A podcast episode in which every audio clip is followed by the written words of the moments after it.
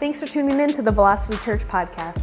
Here at Velocity, we love to hear about how lives are changed. And if that's you, let us know and send us an email at amen at findvelocity.org. Now enjoy today's message. Let's get into our message, and we're going to be looking at a classic text in the New Testament. And I'm excited to share this text with you uh, because every time I go to this text, God speaks to me through it on so many different levels. Uh, and the reason I wanted to share this text uh, for our last week in this series is because I know that as God has already started breathing life into dead situations, as He's already started reviving hope for things that you thought were lost, as He already started to raise up dead promises in your life, as that's happening, uh, the fact of the matter is there's a space between those promises that are resurrected and promises being realized. Uh, there's a space between the promise and the payoff. How many of you can relate to that? And for so many of us, our faith dies in that space in between.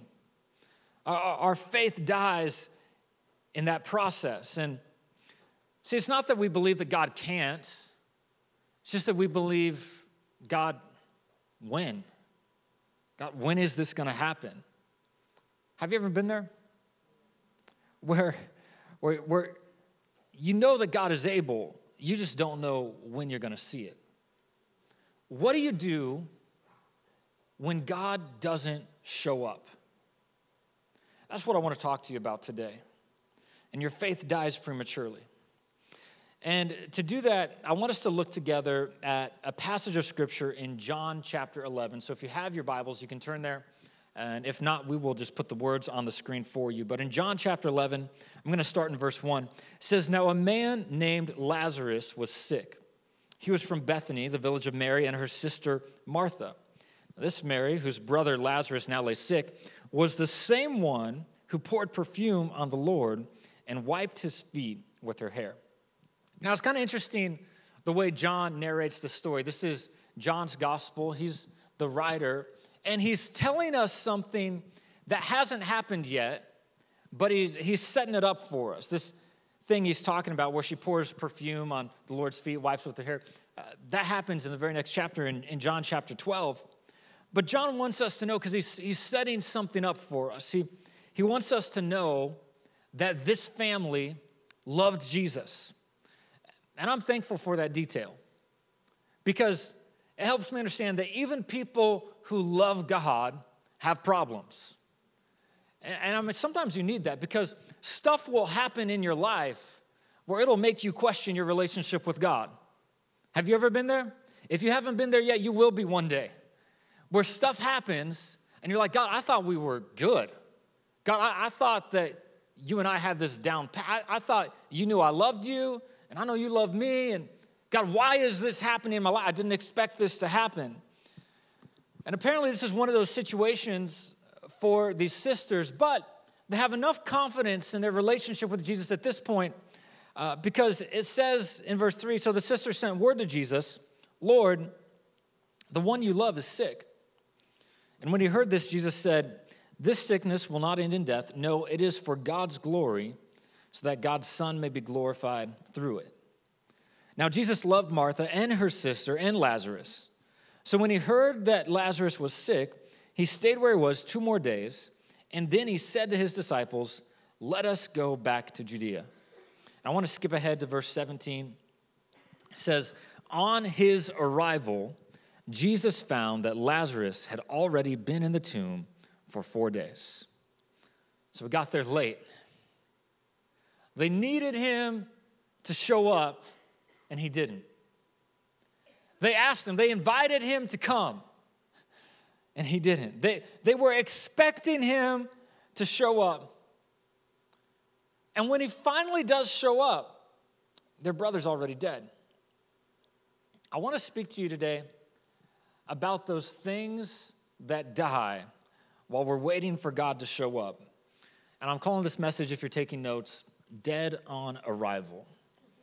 Dead on arrival. Hey, would you pray with me? I want to ask for God's help, and then we'll get into His Word. God, we thank you so much for your word. We thank you for your truth. God, we need you in this moment. We came here because we need to hear from you. God, we came here because we know that uh, without you, uh, we, we struggle on our own.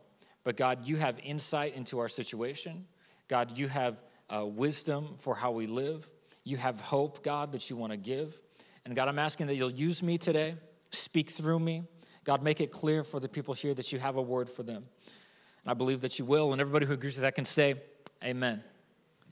Uh, hey, I'm curious, how many of you like to be on hold? Anybody? I didn't think anybody was going to raise their hand for that one.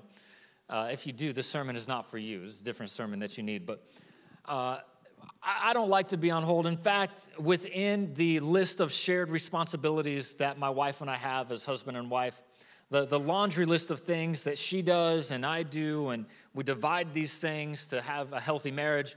Within this list, there's one that is absolutely my most dreaded. Somehow or other, the task has fallen to me uh, to make phone calls whenever it has to do anything with our utilities, bills, something like that, right? So, like uh, if we're changing up our cable, changing up our, our, our, our internet or whatever, I'm the person who gets to make that phone call. And and I don't like that phone call because if you've ever made that phone call, you know what's to happen. You're, you're to be on hold for a lengthy period of time. And it's not just like being on hold that's so bad, it's the way they make you feel for being on hold. It, it, it's like, have you ever felt any more unimportant in your life? I mean, that's the nature of being on hold. I mean, it's just this reality of like, if you call me and, and we're on the phone, my wife calls, I'm putting you on hold because I don't value you as much as I value her. Like, that's just what, what it means. That's what makes this passage so interesting to me is that you got to understand Mary, Martha, and Lazarus are not ordinary people. I mean, these are some special people. These were good, God honoring, Christ following people.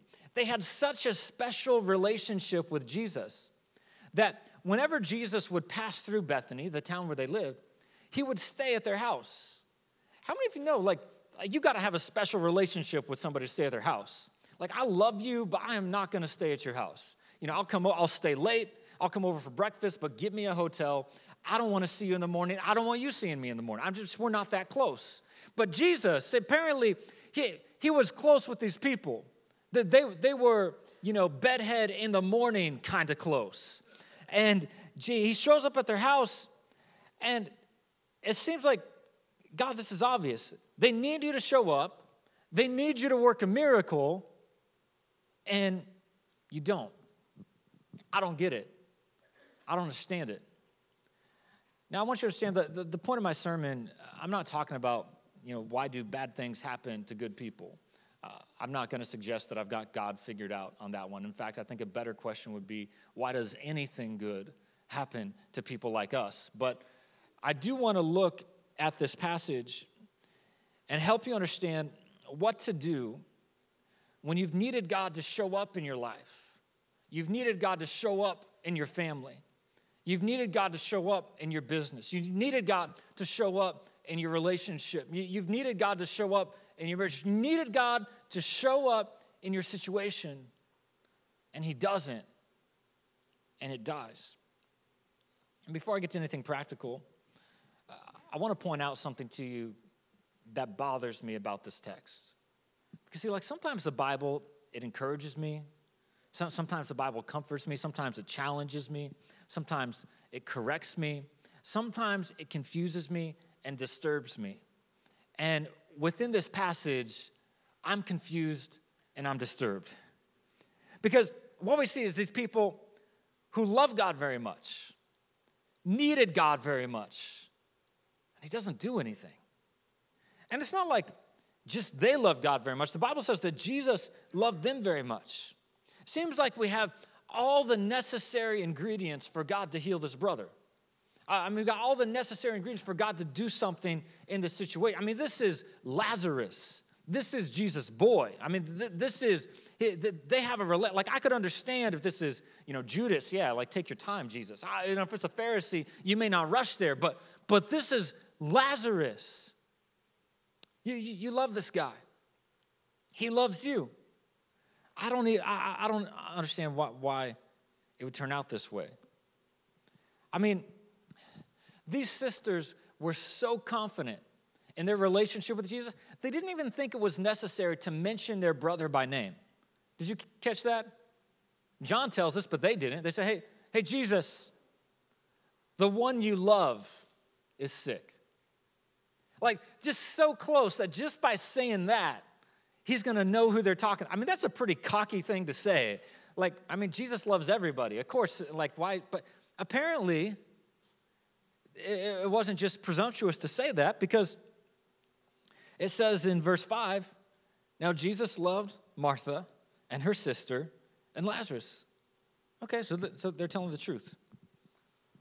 And you hear these details, and it begins to build an expectation for how God's going to work in your life. And I bring that up because if you've been coming to church here for any amount of time at all, whether it's your first time or whether you've been coming for years, I hope that when you walk in here and you walk out, you leave with just this realization of how much God loves you.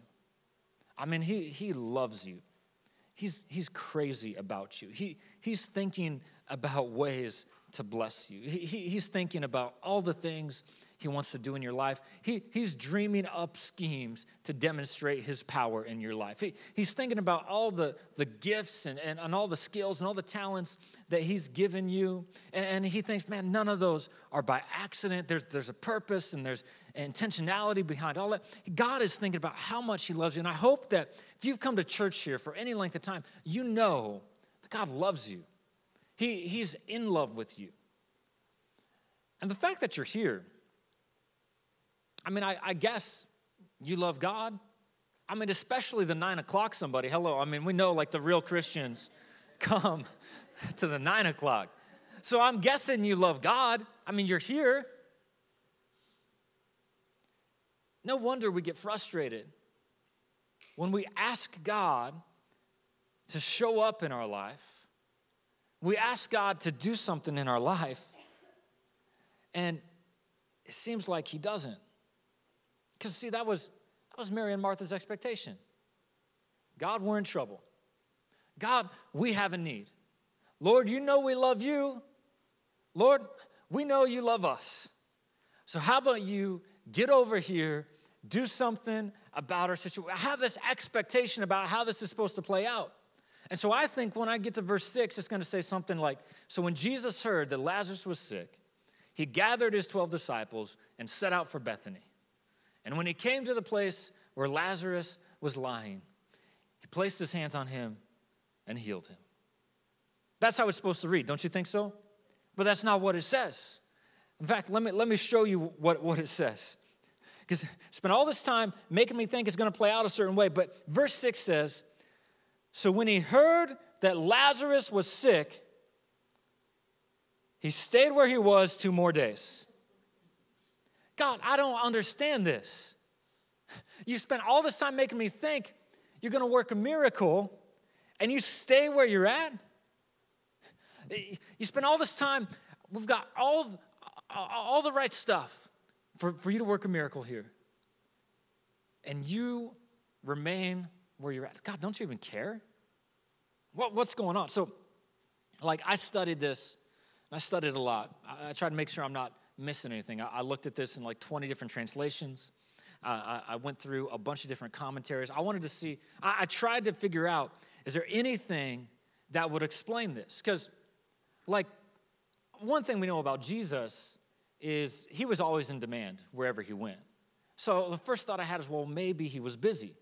You know, I mean, he, he, he was, like, there was that one time he, he went to heal that synagogue leader's daughter, and that woman uh, from out of the crowd just grabbed him, and she needed a miracle.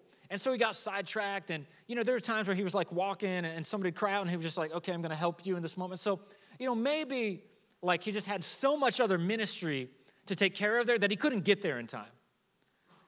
Except, see, then I remembered the Roman centurion and his daughter, and Jesus was really busy. And he said, Hey, Jesus, I know you're busy. You know what? You don't even need to come. Just speak the word only, and that'll be good enough for me. And Jesus spoke the word, and his daughter was healed. Like, Jesus, you didn't even need to, to go. Like you could have just spoke the word. You could have just healed Lazarus if you wanted. Like you didn't have to go there. So okay, so that doesn't work. Uh, well, maybe, may, maybe the reason he he didn't go is because there were there were death threats on his life. Because if you read John 10, that, that's how that chapter ends. The, the, the, the, the synagogue leaders and the Pharisees that they wanted, they were plotting to kill Jesus. And so uh, he, he sets out for this place called Perea, which is by the Jordan River, and that's where he's hanging out, uh, kind, of, kind of removed from all the commotion.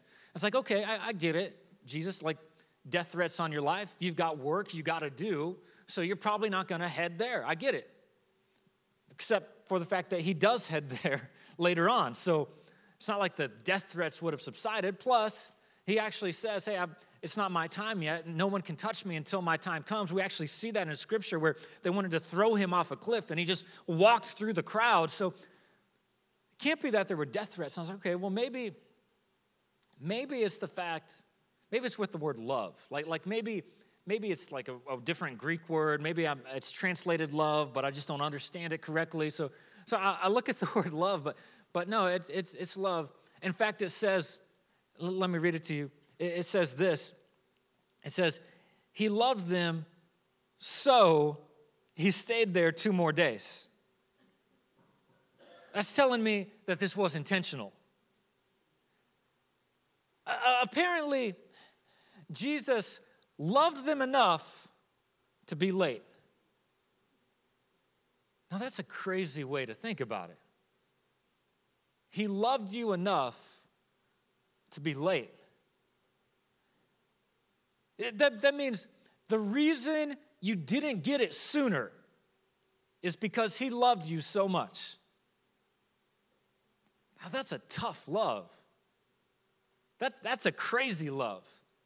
I don't even know if I understand. I mean, I, there, there's, there's a facet where I think, okay, maybe as a parent, I, I know there's things that I'd love for my kids to have, but they can't have them yet because it's not like maybe, but I don't even know if that eh, if that really articulates everything that this is describing. He knew you were going through trauma, but the reason he didn't come is because it was love that delayed him. Well, when he finally shows up, it says, on his arrival, Jesus found that Lazarus had already been in the tomb for four days. So he didn't make it to the house before he died. He didn't make it to the funeral. He didn't make it to the graveside service at this point where he shows up, the, he's been dead for, for four days. They brought all the meals in, they've wrapped the body, they've laid the body in the tomb. He's been in the tomb, not one, not two, not three, four days. Like at this point, it's personal. Like, like I can't even imagine what Mary, Martha, and the rest of the people are thinking because, like, people get mad at me if I don't text them back in five minutes. You know, can you imagine not even showing up for the funeral? Somebody who loved just skipping out on it. Sorry, had, had a little bit more important things. It's like, Jesus, he's already been dead. We've, you're, you didn't even come to comfort us. We asked you to come, you didn't come. What's worse, you wouldn't have even had to come if you would have just answered our prayer. You could have avoided this whole situation. And what happens next is Mary and Martha, they come out separately to greet Jesus. And I found it interesting because they both say the same thing. I got both the verses for you in 21 and 32. They, they both say, Lord, if you had been here, my brother would not have died. Now, one of them, Martha, has her hand on her hip and her finger in his face. The other one, Mary, she's falling, sobbing at his feet. And I thought that's interesting, God. I'm glad you put that in there because when we have an expectation and it doesn't go the way we planned, it's the same feeling, but we respond differently, don't we? Some of us get angry at God. Some of us feel the pain and feel the sorrow, and some of us feel a combination of both of those. But I want to give them some credit because at least they knew who to go to. In the midst of their pain, in the, in the midst of the worst situation in their life, they come to Jesus and say, God, if you would have been here, this wouldn't have happened. Have you ever been there? God, if you wouldn't, if you if you would have showed up, if you would have been here, my parents wouldn't be divorced. God, if you would have been here, I wouldn't be in this situation. God, if you would have been here, I wouldn't have lost my job. God, if you would have been here, He wouldn't have walked out on me like that. God, if you would have been here, I'd be married by now. God, if you would have been here, I could have avoided this whole. God, if you would have been, if you would have just showed up when I asked you to show up, and you didn't. They waited on God to show up. He didn't. And between the promise that they hoped for and the payoff that they wanted to see, the brother died in the process. It's the process. You know, as I was thinking about this, I realized that even saying that we're waiting between the promise and the payoff, and that's the process, it gave me a different perspective on, on waiting. Because, see, one thing I know about God is that with God, there's always a purpose in the process. I don't know if you've ever thought about waiting as a process. Can I just tell you that even in God, waiting isn't worthless. Now, it's agonizing, but it's not aimless. When you begin to see it that way, you see, God, there, there, there might be something that you're trying to do here that, that I'm not seeing because, see, when God doesn't set his clock by your watch, that tells me that even though it's too late for you, it's not too late for him. And so he, he says something in this next verse, and I think he would say this to anybody in the room who's had something die in their life while they're waiting on God to show up. Because uh, it's fascinating in this text, there's two times, and I'll show them to you. There's two times where it says, Jesus was deeply moved. And I was reading that, I thought, man, maybe if we want to see God move in our situation, maybe we should pay attention to what he said. Because it says, when Jesus saw her weeping, and the Jews had come along with her also weeping. He was deeply moved in spirit and troubled. And he asked this question Where have you laid him? And this is the first thing I want you to get. I don't have points for you today. Just, I believe you need to write down whatever God's speaking to you. But if your faith has died in the process, think God would ask you the question Where's it buried? Where did it die? Show me where you gave up. Show me where you stopped believing. Show me where you got tired. Because, see, God can't give you a miracle until you lead Him to the spot where your faith gave up. Now, understand, God doesn't need you to show Him because He doesn't know. He, he wants you to show him because he wants you to locate that place where you gave up, where you stopped believing, where your faith died while you were waiting in the process. I, I want to ask you where, where's that place where your faith died? Where's that place where you stopped trusting? Where's that place where you gave up that God could do it? Maybe, maybe it's a, a relationship that you let in that you had no business entering into. Maybe it's the negative conversations that you took part in that, that caused you to question and doubt God's faithfulness. Uh, maybe it's when you stopped spending personal time with the Lord. Maybe it's when you got lazy in your church attendance. Maybe it's the place where you thought your grace prescription had run out because you've blown it one too many times for God to ever do something good again in your life. I, I don't know what that place is, but I would just ask you this morning to locate the place where your faith has died. Locate the place where you buried it because God wants to go right up to the place where you stopped believing, to the place where you got tired of waiting. Say, who, who told you I wouldn't be here? Who told you I couldn't do something about this? Who told you it was over?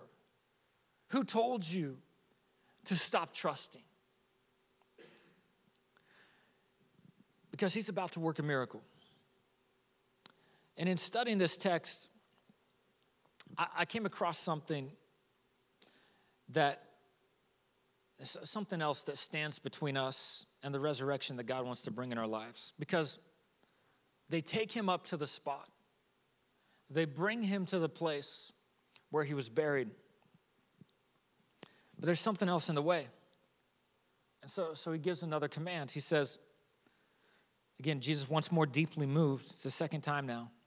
He came to the tomb. They brought him to the place. And it was a cave with a stone laid across the entrance. And Jesus said, Take away the stone. But Martha has something to say about this. She, she speaks up. She says, But Lord, by this time, there's a bad odor, for he's been there four days. Now, there's a few things I want to point out to you about this. First of all, it's interesting to me that Jesus gave the command to take away the stone. Because, I mean, you just think about God, like how many of you know, if God can part the Red Sea, he doesn't need people to remove the stone. In fact, later on, when Jesus uh, is raised from the grave, there's nobody there to roll away the stone from, for him. Like he could roll away the stone if he wants to. But the, the point is, when we want to see God resurrect something in our life, we have to remove the stone. I, I wonder what's standing in the way of the resurrection that God wants to bring in your life, that thing that God wants you to remove. Now, the, now the, Martha says something interesting, though. She says, Lord, I mean, we asked you to come. You didn't come. You waited till this was all over. You finally show up. Then you ask us to take you to the tomb so you can have your little moment with Lazarus. Okay, we take you to the tomb. Now you're asking us to remove the stone. Do you not get what's going on here? Like, he's been dead for four days. He stinks. It's rotten in there. I, I, don't want to do this, God. Now, one thing worth noting is that that four days is significant. One thing I learned in, in my study is that uh, one of the doctrines of the Sadducees was that they believed that the spirit of a person remained near the body for three days. In other words, there were people who believed that a miracle was possible, but not at this point. I mean, at this point, all possibility of hope is gone. I mean, you, you got to understand, like, like, Lord, there's dead and then there's there's dead dead uh, this is not a situation that is dying this is dead there's a big difference between mostly dead and all dead princess bride all right i'm just telling you because mostly dead is slightly alive but this is four days dead and see sometimes god will wait until there's absolutely no hope just to demonstrate his power in your life See, sometimes I think like, I think, yeah, I, I believe God that you could do it. I, I, I believe in miracles. I believe you could do it for, for them. I've seen marriages restored, but not in this situation. Not, not in my marriage. Like, like some marriages, yes, but this one is beyond all hope. This is beyond repair. This is beyond a resurrection. This is dead, dead.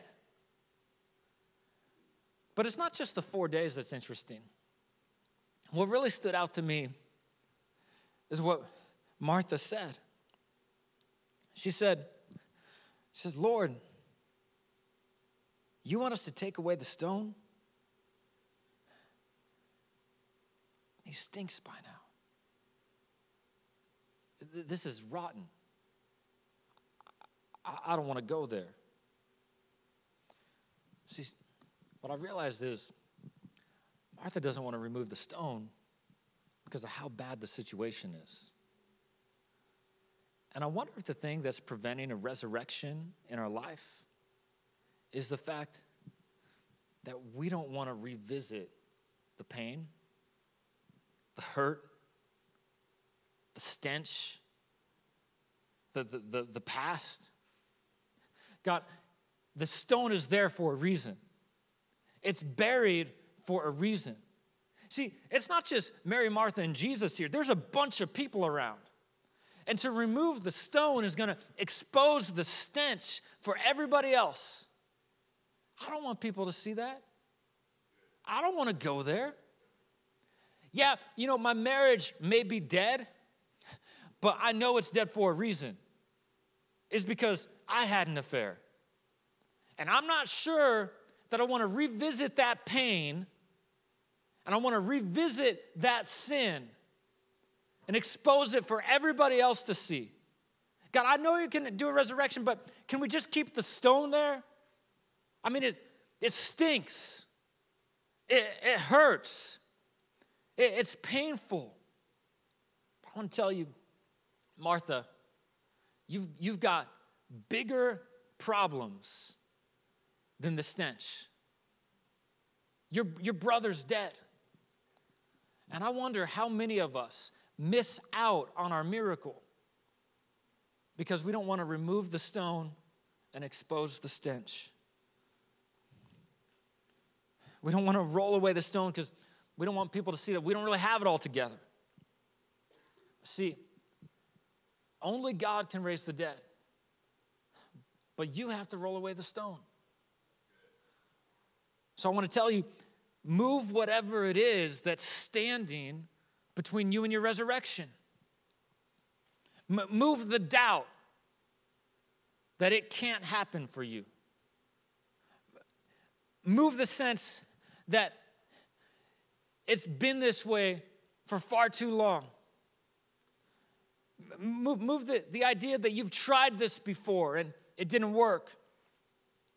Uh, move, move the idea that, that this is beyond a resurrection, it, it, it's too far gone. You got to move it. And I want you to watch what happens after all the emotion has subsided. Jesus reminds them of something he said earlier. He, he said, Did I not tell you that if you believe, you will see the glory of God? Now, see, this is where some of you are, are, are living right now. You're trusting God, but you're waiting. Got a promise for God, but you're in the process. You're, you're, you're waiting. God, you're hoping your marriage will get better, but you don't see it getting better. You're hoping your finances will get better, but you don't see them getting better. You're, you're, you're praying for your child, but you don't see any change. And you're saying, God, I don't get this. God, I don't understand this. I love you. You love me. God, I, I worship you. I go to church. I give. I do all these things. I, I serve. God, I don't get it. You're, you're not doing what I've asked you to do. You're not meeting my expectations. This situation isn't going the way I expect. But I need you to understand that if God always met your expectations, He'd never have the opportunity to exceed them. I want you to let that sink in for a minute. If God always met your expectations, He'd never have the opportunity to exceed them. See, he said, Martha, Mary, you girls don't understand. Didn't I tell you that if you believe, you'll see the glory of God? See, I'm, I'm working a different deal here. I've got something else going on that you haven't realized. See, you wanted a healing, that's good. I had something better planned. You, you wanted a healing, but I wanted to give you a resurrection. See, I'm, I'm trying to illustrate for you that I am the resurrection and the life. And that if you believe in me, though you die physically, you won't die spiritually. I'm trying to make this an illustrated sermon here, Martha. I'm trying to show you that, that I have power over death. And what you had in mind was good, but what I had in store was so much better. Can I, can I just tell you the, the, the thing that you're waiting for, for God to do, and it hasn't happened yet? What if the reason it hasn't happened yet is because what God has in store for you is so much better than what you have in mind? God didn't give them what they expected. Instead, He exceeded their expectations. You know, so maybe you're not married now, but that doesn't mean that you won't be married someday. And, the person that God has for you is going to be so much better than that person that walked out of your life. You know, maybe your relationship is not getting any better right now, but that doesn't mean that there won't come a day where you'll both come to a place of submission in Christ and you'll have an intimacy in your marriage like you've only dreamed of. You know, maybe your child is not serving God right now, but that doesn't mean that there won't come a day where he or she will be passionately serving God in whatever it is that God's called them to put their hand to. Put it this way maybe the scene of your greatest disappointment could become the setting for God's greatest miracle. It, it was when it didn't go the way they expected. The thing they never ever wanted became the thing that God used to reveal His goodness and His plans for them beyond their expectations. So let's keep reading. It says, They took away the stone. And then Jesus looked up and said, Father, I thank you that you have heard me. In other words, this wasn't the first time he had prayed for them. Man, just take a little comfort and encouragement in that. It's not the first time that God has thought about your situation. It's not the first time He's prayed for you. Says, I think that you have heard me, and I knew that you always hear me. But I said this for the benefit of the people standing here, that they may believe that you sent me. And when he said this, Jesus called in a loud voice, Lazarus, come out. And the dead man came out, his hands and feet wrapped with strips of linen and cloth around his face. And Jesus said to them, Take off the grave clothes and let him go.